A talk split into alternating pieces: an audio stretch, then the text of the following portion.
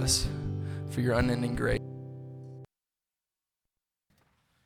All right. Good morning. How's everybody doing? Good. Can you hear me? Am I on? Cool. Um, well, if you have your Bibles, go to Luke chapter 24. Um, while we're doing that, kids, if you're a kid in here, you can be dismissed to children's church. Uh, I know that we have this reputation of like only being college students, which we love college students. We're unapologetically going after them, but um, we also want to attract families and grow in that area. So um, kids can be dismissed. Uh, welcome to Easter Sunday. This is awesome, right?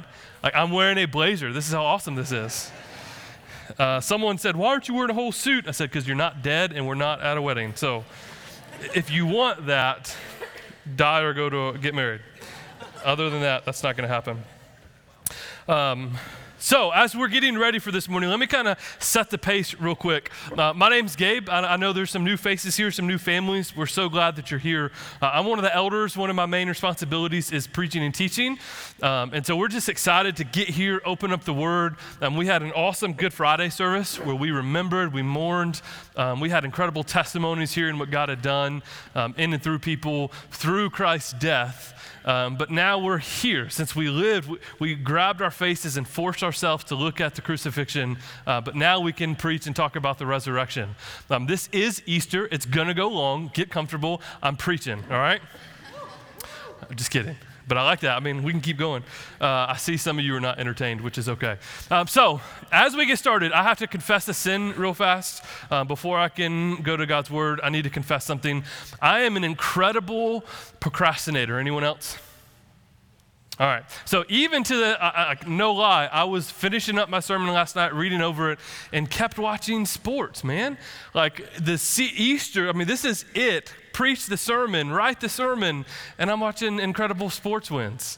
Back to back home runs. I mean, just these incredible things. And, and I'm watching this as everyone's sleeping, and I'm getting teary eyed because there's that moment where they hit the home run. I got to see two of them. Evan Gattis, Do y'all remember Evan Gattis for the Braves? If you're not a Braves fan, you can leave. Uh, Evan Gattis, And I also got to see Freddie Freeman both do a walk off home run, just Everyone is going crazy. There are uh, beverages flying in the air. I'm not going to say beer this early in the Easter sermon, but there were beverages flying. People were high fiving, strangers giving hugs. It was fantastic because a baseball game won. Or, or, we see the Hail Mary that goes. And, and so, man, YouTube last night just, I mean, just, I fell into the trap of sports after sports after sports, these massive victories, which had me thinking the greatest moment in history of all time, there was no one there to witness. So, what we see, what we understand, what we want to go to is this massive celebration um, where, I mean, just a party breaks out. But when we look at the resurrection of Christ, who was there to see it? Now, that party, that, that scene, we've all probably been at a sports game where that's happened. That happened in heaven, that happened in glory. And from then till now, we get to celebrate, we get to party, we get to get excited, throw beverages in the air. Don't do that because we got to clean it up. Unless it's water, water's fine. But that's the purpose of this morning. It's a time of celebration, of reflection, because it's Sunday. The resurrection has happened. That's why we wear pastels and look cool, right?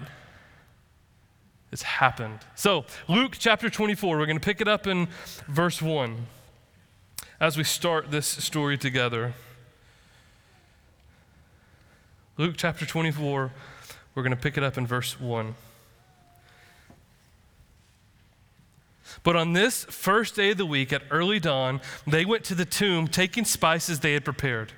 And they found the, sto- the stone rolled away from the tomb. But when they went in, they did not find the body of the Lord Jesus. While they were perplexed about this, behold, two men stood by them in dazzling apparel. Verse 5. And as they were frightened and bowed their faces to the ground, the men said to them, Why do you seek the living among the dead? He is not here, but he is risen. Remember how he told you while he was still in Galilee that the Son of Man must be delivered into the hands of sinful men and be crucified on the third day and rise. Verse 8. And they remembered his words. And returning to the tomb, they told all things, all these things to the eleven and to the rest.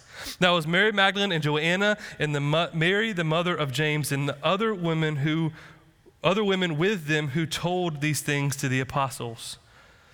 But they, the words seemed to them as an idle tale, and they did not believe them. Verse 12. But Peter ran, rose and ran to the tomb. Stooping and looking in, he saw the linen cloths by themselves, and he went home marveling at what had happened. Let's pray together as we dive into this text. Father, we are um, so excited. You are the great I am. You are the, the one that defeated death. There is an empty tomb still to this day. Father. And if we don't have this, if we don't have the resurrection, if we don't have this story, this moment in history, Jesus, we have nothing. So this morning, as we read your word, as we talk about the implications of it, Father, would you stir affections in our souls? Because apart from this, there, there's no gospel, there is no hope. So it's in your name we pray. Amen. So, what we're going to do here, if you're new here, we just kind of read a little bit and talk a little bit, understanding the scripture and what we're understanding. So, hop back with me to verse 1. It starts off with this word, but. Now, anytime you see but in Scripture, that should start to rattle you a little bit because that means that God is more than likely about to intervene and blow things up in the way that we couldn't understand. It's creating a whole new category for us. And so we have to go back because this but doesn't matter unless we understand what just took place. That three days ago, on Friday, the death of Jesus happened. And the last thing that we see in chapter 23 is that they rested on the Sabbath, that Jesus died on Friday. The, the ladies got everything ready to go see Jesus, to go um, put the fragrances on his body, and then they rested, and now Sunday's here. But we have to go even farther back. Look at me at Luke 23, chapter, or excuse me, Luke chapter 23, verse 50 because we read this Good Friday, but there's something huge. There's an implication that takes place that I just want to draw our attention to. Because here we meet a man named Joseph from the Jewish town of Arimathea. Now, here's what matters about Joseph. Keep reading ver- the end of verse 50. He was a member of the council, a good and righteous man. So here's this guy, Joseph, that was part of the Sanhedrin. He was part of the guys that were trying to frame Jesus and murder Jesus, and were successful at it. So here we meet this guy, Joseph, who had all this power as a Jewish leader, but verse 51 said, who had not consented to their decision and action. So he was present for the vote of the crucifixion of Jesus because he did not agree. He is the only man that we see in Scripture from the Sanhedrin, from the Jewish council that said, no, this man is innocent, we should leave him alone. He's the defector. He's the one that says, no, Jesus is God. Leave him alone. So he takes all of his power, all of his authority. He walked straight up to Pilate, who had just crucified an innocent man, but walked straight up to Pilate and said, Give me Jesus' body. Let's go. Now, not many, I don't know if you understand this, but like that's like me walking up to President Trump and demanding something of him. That he had that much authority that he could walk straight up to Pilate and say, I want Jesus' body. And because of who he was, because of Joseph, his stature within the community, he had one of the best of best burial plots there was right outside the walls of Jerusalem, where only the Jewish religious leaders would lay. So Joseph, the defector, the one that understood from all the Sanhedrin, said, No, give me his body. I'm going to wrap it in cloth. I'm going to take care of this. So that's where Jesus lays in Joseph's tomb. Now, maybe it's just my arrogant, prideful heart, but I just love the fact that these men that had Jesus killed, these religious guys, now had Jesus laying in the midst of their tombs. Just the irony just gets me. Maybe you're not like me. So that's where we pick it up the verse, but, because something different is happening. But Verse 1 On the first day of the week at early dawn, they went to the tomb, taking the spices they had prepared for him. So, these ladies, like I mentioned before, uh, Friday in that day was a day of preparation. So, Sabbath, I mean, sundown on Friday, 6 p.m., they could do nothing until Saturday at 6 p.m. They took the law of Sabbath um, completely, strictly enforced, right? I mean, they could literally do nothing. So, on Friday, they had to prepare everything for that day. So, the ladies, after the death of Jesus, went home, prepared everything, and then sat. They could do nothing. Can you imagine the turmoil that they're going through? Can you imagine the hopeless situation that they'd found themselves in? I mean, can you imagine Mary, the mother of Jesus, not being able to get to his boy even in his death because of the Sabbath? So they had waited probably two sleepless nights, and on the first day of the week, they left. But Mark 16, 3, here's what it says. And as they were saying to one another as they were walking, Who will roll away the stone for us to the entrance of the tomb? So their thoughts, their, their mindset walking to the tomb was, Well, how are we going to actually get in so that we can put these spices on his body? There was no hope in their voice. There was no anticipation of coming to the tomb and seeing anything different than death the main concern going on in their head is who's going to open up the tomb for us because we can't.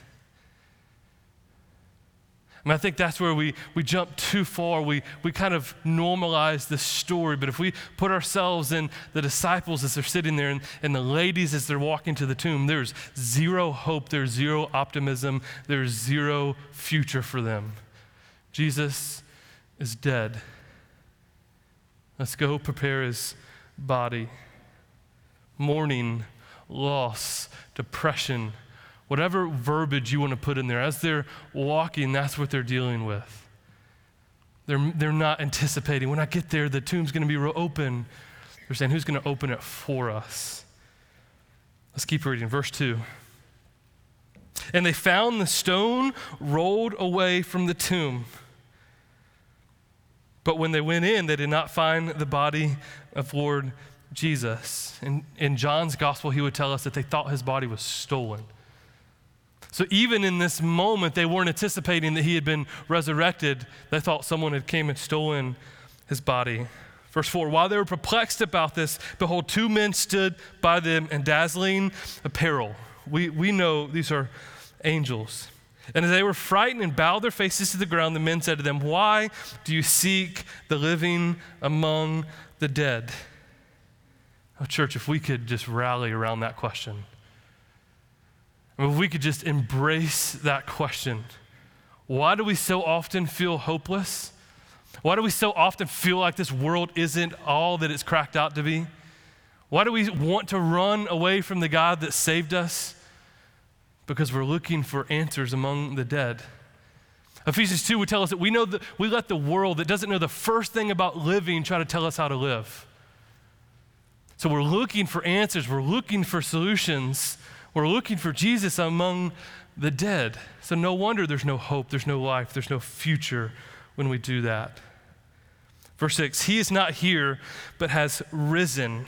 A better translation would say, He has been raised. Remember how He told you while, you were still, while He was still in Galilee that the Son of Man must be delivered into the hands of sinful men and must be crucified and they remembered. All that we will ever need to know about Jesus Christ to sustain us in our life is found in the Bible, it's found in His words. So, look, this isn't just a conviction for us. We see this over and over and over again. Ricky will preach about it the next week. I will preach it about it the next week. Remember when we told you, oh, yeah, I remember. Remember the turmoil that, that all these ladies, that all the apostles went through, that they didn't have to if they would just remember his word. So, church, when we come to a Sunday gathering, we're going to preach to you the word. When you get involved with an MC, we're going to discuss the word. When you get in a DNA, you're going to read the word together. There's nothing more, there's nothing less other than the word of God. If we remember the words that he spoke over us, then we'll be fine. Here's, here's what Charles Spurgeon says about this. I think it'll be on the screen. If you wish to know God, you must know His Word. If you wish to perceive his power, you must see how he works in his word. If you wish to know his purpose before it comes to pass, you can only discover it by his word. So the angel spoke over them, Don't you remember what he told you? And they did. Church, we have his word. Verse 8, and they remembered his words. And returning from the tomb, they told all things to the eleven and to all the rest. That was Mary Magdalene and Joanna and Mary, the mother of James, and the other women with them who told these things to the apostles. Now, if we're building a case, right, if we're if this is just some history channel discovery myth that we're dealing with, that Jesus wasn't actually raised from the dead, that this was just his body was stolen or he didn't actually die, all these things that you're going to try to hear, uh, here's probably one of the most compelling arguments from Scripture that women are the ones to report him. Now, you got to put your mind in what's happening in this year, in this time. Women had no authority, they had no power, they had no jurisdiction. Their voices would be nothing in the court of law. So, if these guys were trying to manipulate and make this seem like it was something that happened that didn't actually happen, they would never have said, Well, let women report it. That would have been comical. That would have been ridiculous for them to say that.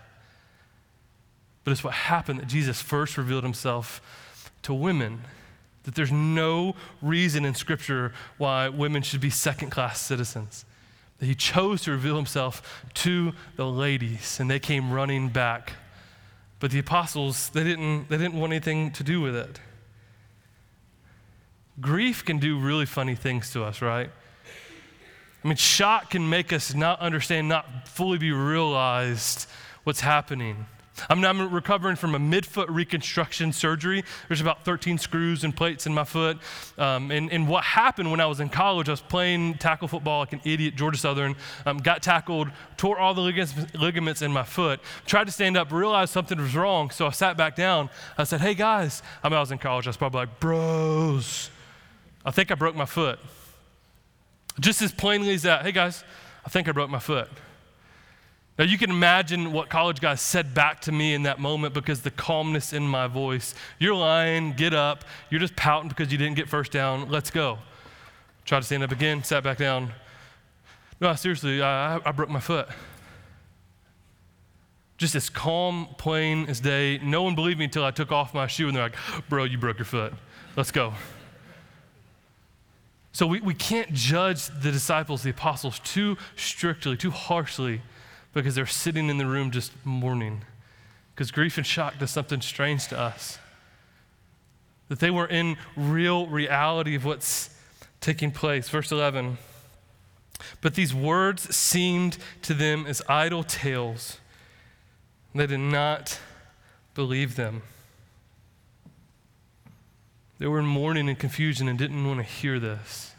I mean, you've got to put yourself in their situation that these guys had given up everything for the last three years. They'd given up careers, they'd given up family status. They, they'd laid everything on the line for Jesus, followed him, heard him teach, watched him do all these miracles. Everything they counted as loss so that they could follow Christ. And then he died. And without remembering all that he had said, of course there's going to be mourning. Of course there's going to be loss.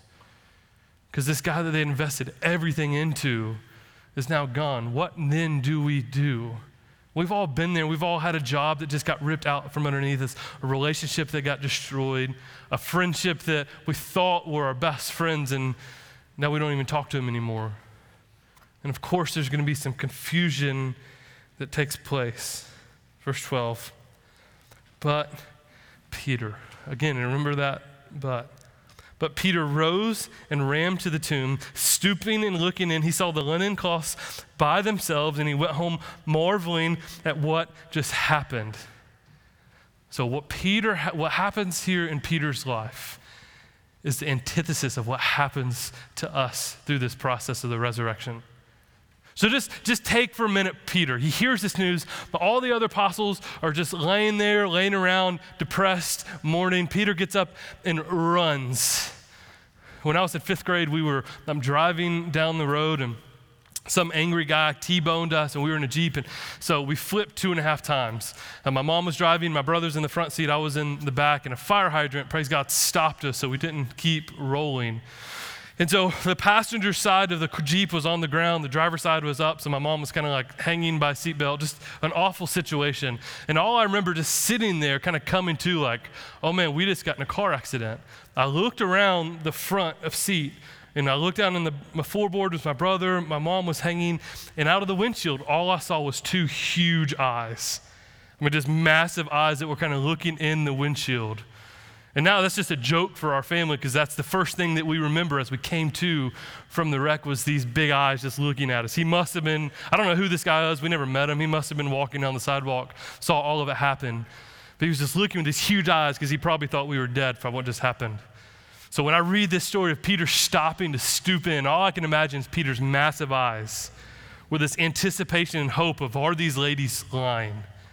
Is this true? So when he looks in with these big eyes, just kind of like peeking, I don't know, maybe I just psych myself out, but I think I'd get there and like peek real quick and see if I saw anything and then like just get the confidence because Peter knew what we should now know that if this resurrection happened, it changes everything. That Peter, out of all of them, knew that this is true, then we now have hope.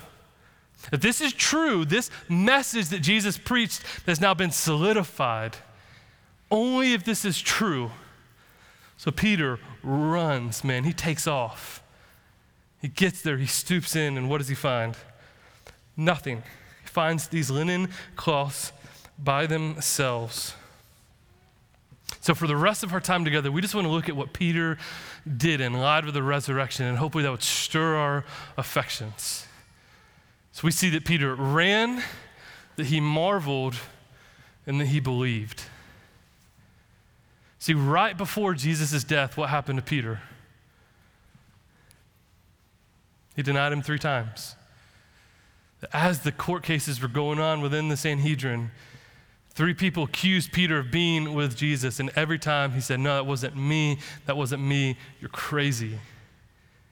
The only other person that this happened to was Judas. In the last hours of Jesus' life, he gets denied by Peter and he gets betrayed by Judas. But we see what happens to Judas, right? As Jesus is condemned to death, Judas rushes back, the Gospel of Matthew would tell us, rushes back to the Sanhedrin, rushes back to the Jewish leaders and go, No, no, no, here's your money back. Let Jesus free. I'm, I'm out. I don't want anything to do with this anymore. And they said, It's, it's too late. That, that everything's happening. His death is going to happen in the next couple hours. And so the remorse that sets in on Judas leads, leads Judas to run and kill himself, commit suicide. He could not handle the guilt of what took place. So, if that happened in the heart of Judas in the last moments of Jesus' life, Peter denies him three times, we, it would not be an unfair assumption to say that Peter was close to that point. That the guilt, the, the turmoil, the remorse that Peter was dealing with had him thinking crazy thoughts. I mean, can you imagine the last things you say to your best friend in the world were of denial? So when Peter hops up to run, you better believe he's thinking, I can apologize. I can, I can make this right. If this is true, then, then I get a second chance. And what Peter doesn't realize is he gets way much more than a second chance through this resurrection. He gets way much more than a chance to apologize because of the implications of this resurrection. So, what drove Peter to hop up and run? hope.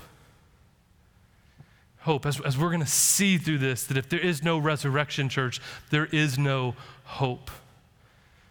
If there's no resurrection, there's no second chance, there's no ability to ask for forgiveness, to repent. There's no, none of that. So the hope that was in Peter got him to hop up and run. So, look, I, I, I, know the myths and the jokes and the, the creasters that there's people in this room that are only here on Christmas and Easter. And I know that there's going to be sarcasm thrown around all across churches in America today. But here's what I'm saying you're not here by accident. We're not going to ridicule you or mock you because there's a hope in you that just like Peter had you running into this gathering this morning. Because there's a hope welling up inside of you there's something that's drawing you in, And I can tell you what it is. It's Christ compelling you, it's Christ drawing you, He's wooing you back to Him. But just as Peter jumped up and ran, there was something that would not let you stop coming to this gathering this morning. Pay attention to that. What is this hope that we feel? As he gets there, as he realizes that Christ is no longer there, scripture would tell us that he went home marveling at what had just happened. What was he marveling at? I mean, obviously, I mean, I don't want to sound too dumb. Jesus wasn't there, right? Like, that's what he's ultimately marveling at. But the implications of what he was marveling at are blowing his minds. Flip back with me to Luke chapter 5. This is one of the first times that Jesus really taught his authority and, modeled his authority. And so I'm just imagining as Peter's walking back home, as he's marveling, this story's playing out in his mind of what he heard and saw. We actually taught this passage back in February of 2017. If you want to hear the whole thing, you can go to iTunes and listen to it. We've been in Luke for like ever. Luke chapter 5, we're going to pick it up in verse 18. Luke chapter 5, verse 18. And behold, some men were bringing on a bed a man who was paralyzed. And when they were seeking to bring him in and lay him before Jesus, but finding no way to bring him in because of the crowd, they went up on the roof and let him down with his bed through the tiles in the midst before Jesus. Verse 20. And when he saw their faith, he said, Man, your sins are forgiven. Verse 21 And the scribes and Pharisees began to question him, saying, Who is this who speaks blasphemies? Who can forgive sins but God alone? This is a magnificent question. How can this man Jesus say his sins are forgiven? Only God can do that. Remember, we'll keep reading verse 22. Jesus perceived their thoughts and answered them, Why do you question in your hearts? Which is easier to say, Your sins are forgiven to you, or to say, Rise and walk? Verse 24, but that you may know the Son of Man has authority on earth to forgive sins, he said to the man who was paralyzed, I say to you, rise, pick up your bed, and go home. So he's telling the Pharisees, look, What's easier for me to, I can just say this. I can say that all I want to. Dylan, your sins are forgiven. Boom, write a big tithe check on your way out, right? We can just say these things without having to prove it. So Jesus is going, I know what you're thinking. What is easier for me just to say an empty deed or to prove to you not only that I can forgive sins, but I am God? Because only God can forgive sins. Verse 25, and immediately he rose up before them, picked up what he had been laying on, and went home, glorifying God. So from that moment on, Peter had in his mind, is Jesus actually God? So he's marveling, he's wondering, he's questioning that he said he was, and I saw that take place. But if he's actually God, if he can raise himself from death, then it means he actually can forgive sins. It actually means that he can forgive me, that he can make me a new creation. It means all that Jesus said and preached and did is true. So Peter is marveling, oh my gosh, was I actually walking with God? And the implications of that, of the resurrection, would prove this to be true.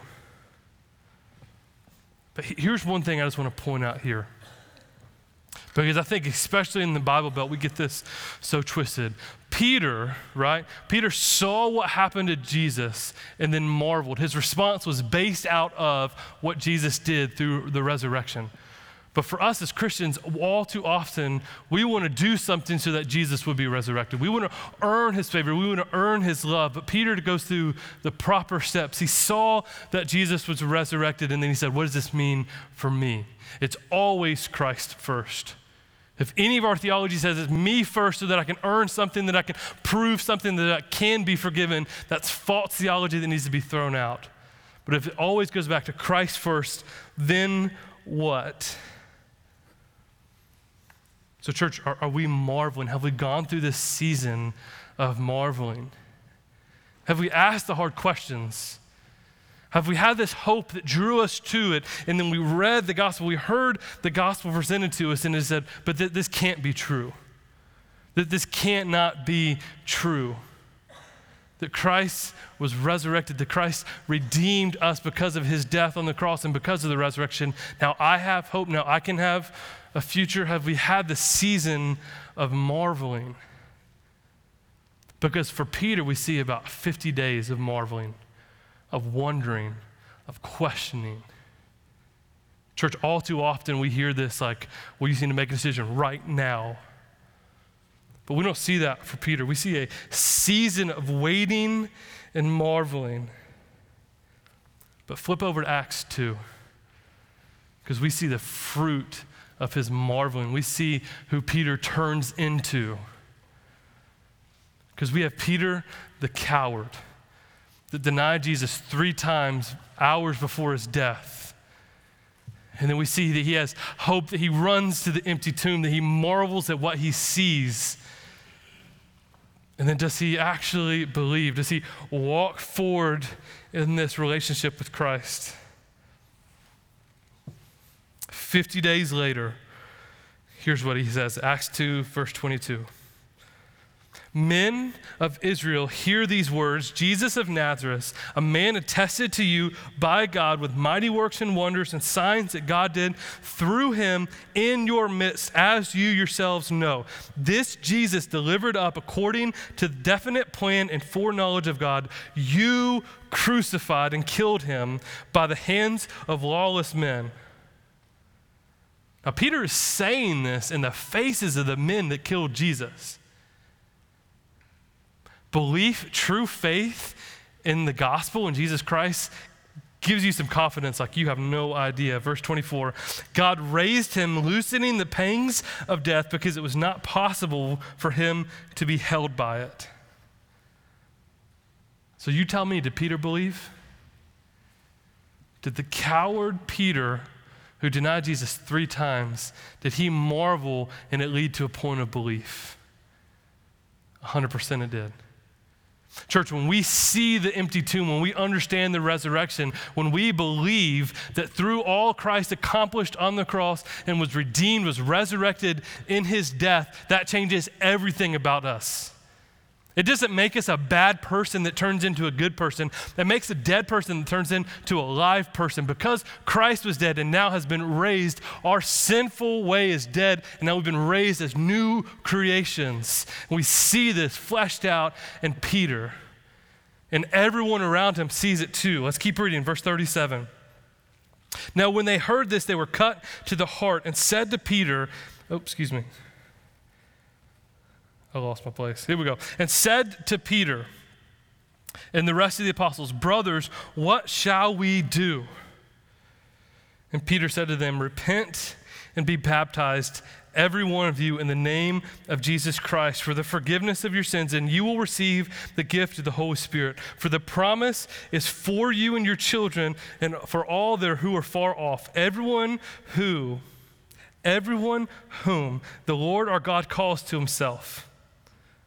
Verse 40. And with many other words, he bore witnesses and continued to exhort them, saying, Save yourself from this crooked generation. So here we have pre- Peter preaching the true gospel. That because Christ was resurrected, now we can have forgiveness of sins. And again, did it work? Verse 41. So those who received his word were baptized, and there were added that day about 3,000 souls. Now, that would be miraculous in this day and time, but that would be ludicrous if those that were around the death of Jesus knew there was a hoax and still came to faith. I mean, we just cannot have an objective reading of Scripture and even just historical events that took place and still deny that Jesus was raised from the dead.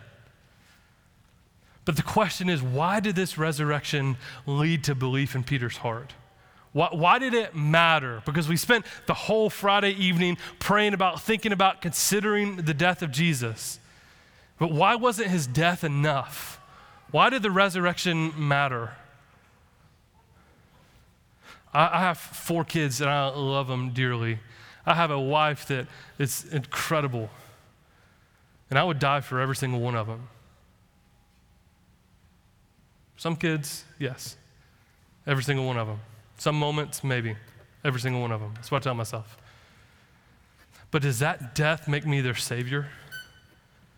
Any of us can die for the ones that we love. Does that, does that do anything? Does that prove anything? So, Christ's death on the cross, if it stopped there, he would have just been a man. But through his resurrection, he proved that he actually was God. Flip with me, last, last flip, 1 Corinthians 15. So we start to wrap up our time together. Because we, yes, we should boast in the cross. If it wasn't for the cross, there would be no atonement for sins. But if it wasn't for the resurrection, resurrection, he would not be God. We, have got to understand that. We've got to celebrate that. That's why we rejoice. That's why we celebrate. That's why we worship today. Because if there was no resurrection, there is no hope. If Peter would have ran to the tomb that day, got there, and saw Jesus still laying there, there would have been no hope. There would have been no future. There would have been no promise. There would have been no joy. There would have been no celebration. But he ran and found an empty tomb. And here's what 1 Corinthians 15, we're going to pick it up in verse 17. Here's how Paul would say it. If Christ has not been raised, your faith is futile and you're still in your sins. Then those who have fallen asleep in Christ have perished. Verse 19 If in Christ we have hope in this life only, we are all people should be pitied. Did y'all catch that? That if Christ only died but wasn't resurrected, we should have all of all people should be pitied the most. But, verse 20, but in fact, Christ had been raised from the dead, the first fruits of all those who had fallen asleep. Verse 21. For as by man came death, by man has also come the resurrection of the dead. For as in Adam all die, so all in Christ shall be made alive. But each in his own order Christ the first fruits, then at his coming those who belong to Christ. So, because Christ was the first fruit, Christ was the resurrection, we now have hope that we can be redeemed. Tim Keller would put it this way If Jesus rose from the dead, then you have to accept all that he said. If he didn't rise from the dead, then why worry about any of what he said? The issue on which everything hangs on is not whether or not you like his teaching, but whether or not he rose from the dead. So, because of that resurrection, everything in this book is true. Because of that resurrection, we now have hope. We have a future. We can be redeemed. That we're not like Peter that runs to a tomb, finds him there, and mourns his loss. But we are like Peter that runs and marvels and believes that because Christ has been raised from the dead, so we have hope. We have a future and, church, I, I just got to be honest with you. The words of Paul have wrecked me this week that we should be pitied among most. If there was no resurrection, then what are we doing here? If Christ wasn't redeemed, then, then let's go after the desires of the flesh. Let's try to make as much money. Let's break the bonds of marriage. Let's just go crazy because there's no afterlife, there's no future, there's no nothing. We should be pitied among most. So let's live our best life now. Let's do it. But that's not the case. That's not how the story ends. That we will have a resurrected body with Christ one day. That we can be redeemed. So here's my question for us Are you the runner? Are you the marveler? Are you the believer? Because, like I said, if you've run into this room looking for hope, you found it. You found a bunch of people that are broken and are sin, that we will boast all the more in who we really are. Because when we're weak, Christ is strong. There's nothing about the resurrection that proves how good we are, it only proves the glory and nature of Christ. So if you're walking into this room, you're running in looking for hope like Peter was, and you're broken and you're downtrodden, and you think there's no way that Christ can save you, you're in good company. You should get to know some of our stories. You should get to know my story. You would feel a lot better about yourself. My wife tells me all the time, I cannot believe you're a pastor. Welcome to the branch, right? It's who we are. Because this has nothing to do with me and my ability to follow rules or my lack of ability to follow, follow rules, or even enunciate for that matter. follow rules, right? It has all to do with Christ and Christ crucified and Christ redeemed through resurrection. So, so maybe that's not you. Maybe you're in the season of marveling. Praise God for that. Press in, ask questions. This isn't some shameless plug. Get involved with an MC. Be real and honest and open with people that you trust and that you love and that can answer questions. And, church, I'm telling you, we're not going to tell you what we don't know. If, if you get involved, if you're in this process of marveling, kind of thinking and fleshing what this thing's at, what this thing actually means for you, we'll say, hey, let's study that together. I just want to brag on someone real quick. Daniel Tipton, sitting right here, is currently going through the Bible with I don't know how many people. But he told a story at an MC last week that, that he'd picked two people that are kind of in this questioning stage and said, let's just go through the book of John together. And they're already saying, man, this, this scripture is illuminating my soul. I think by the end of this, I'm going to be a Christian by the time this is over. So, so walk with us. Let's marvel together. Don't marvel alone.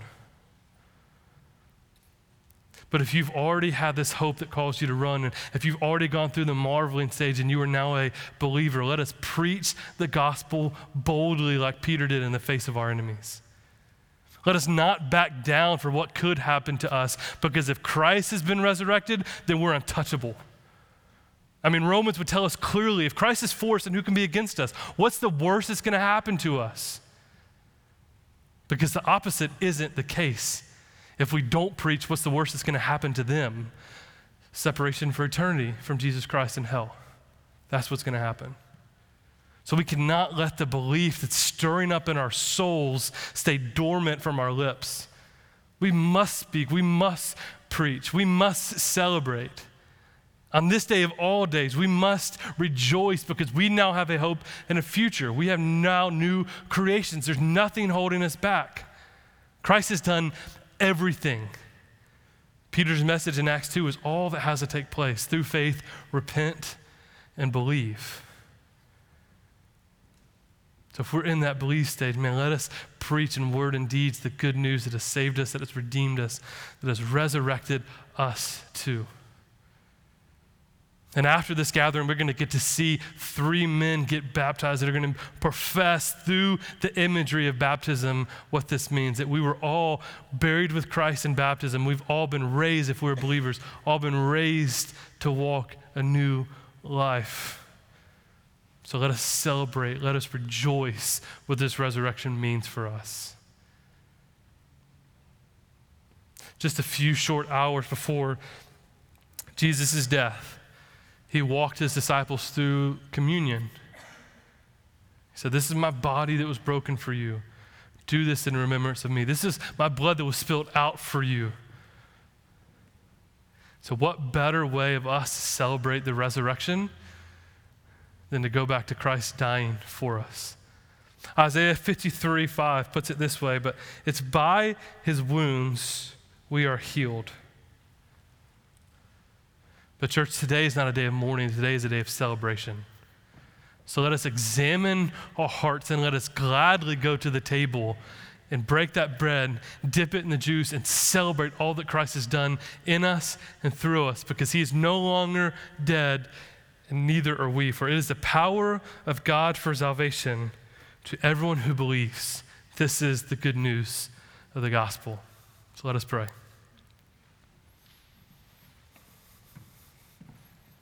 Jesus, you made a way when there was no way.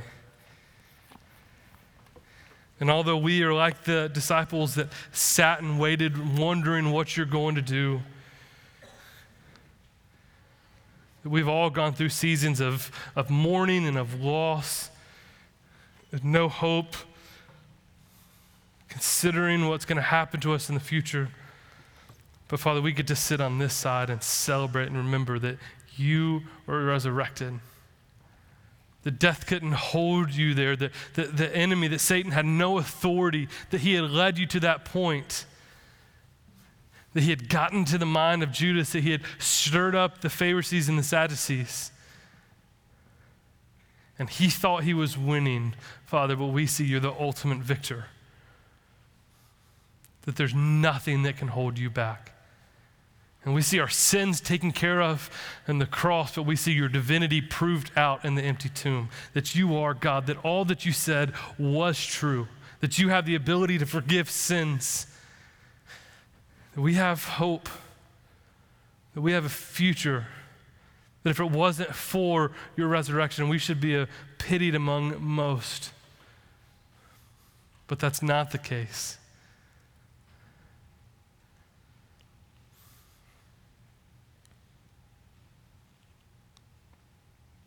So we're thankful. It's in moments like these that, that words just don't seem to matter. That there's not enough to say to prove our, our thanks. That you died. And it wasn't some hoax, it wasn't some mystery. You died. And on that death was every sin that we have ever committed and ever will commit. But then you raised, you have raised from the dead. And now we can be redeemed. Now we can be new creations. That our old sinful nature is gone, that, that our new identity is here. So, God, as we take communion this morning, let us remember all that you did for us. Let us remember the love that knows no bounds, that knows no limits. That even when we were still sinners, dead in our sins, you died for us. You sent your only Son. Why? But because of the resurrection, we now have hope. If we place all of our faith in you, we can be redeemed.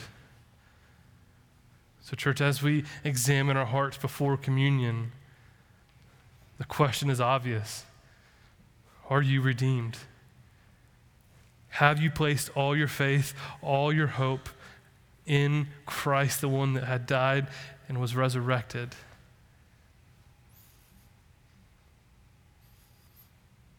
Have you marveled? Have you come to grips with the reality of your sin and saw the weight of them there on the cross? and saw the power of them defeated through Christ defeating death. Where are you in this process? Because we're about to celebrate. We're about to sing. We're about to celebrate through communion. We're going to celebrate through baptism. Because believers, we, we understand the weight of this. So, my question is to you So, as a time of examining our hearts, uh, there will be elders over by the door going to the bathroom. If you want to pray with someone, they'll be there to greet you. But as we take communion this morning, church, let us have a time of celebration. Let us worship. Let us sing our hearts out. Because we now have been redeemed through the resurrection of Jesus Christ.